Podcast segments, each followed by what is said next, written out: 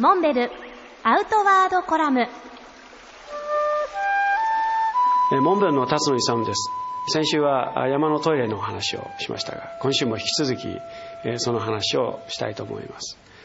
当然山へ行けば必ずトイレの問題が出てくるわけで。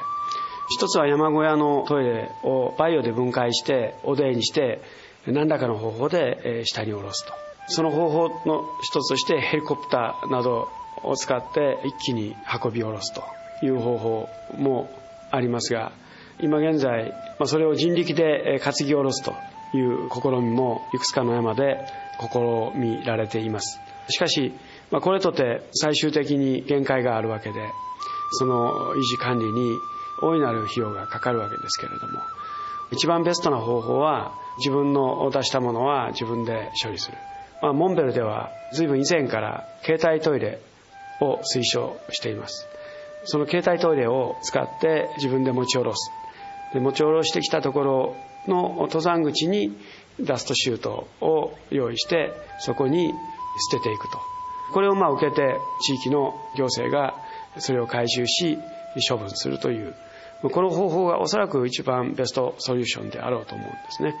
ただこの方法に関してもいろんな問題があって一つ一つ解決しなければならないわけですけれども一つの例として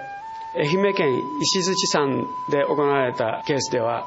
登山口で携帯トイレを無料で配りました。その日は登山客には上にはトイレがありませんのでこれを持って行って持ち帰ってくださいということで600人の方に無料で手渡したらしいです。その結果回収されたのがわずか30そして残念ながら山中に捨てられていたものを30合わせて60の携帯トイレが使われたわけですけれどもこれは1割10%の人数になります。実験を通じていろんな問題点が浮き彫りになったわけです。それを処理する方法そして持ち帰る時の手段そして何より登山者の意識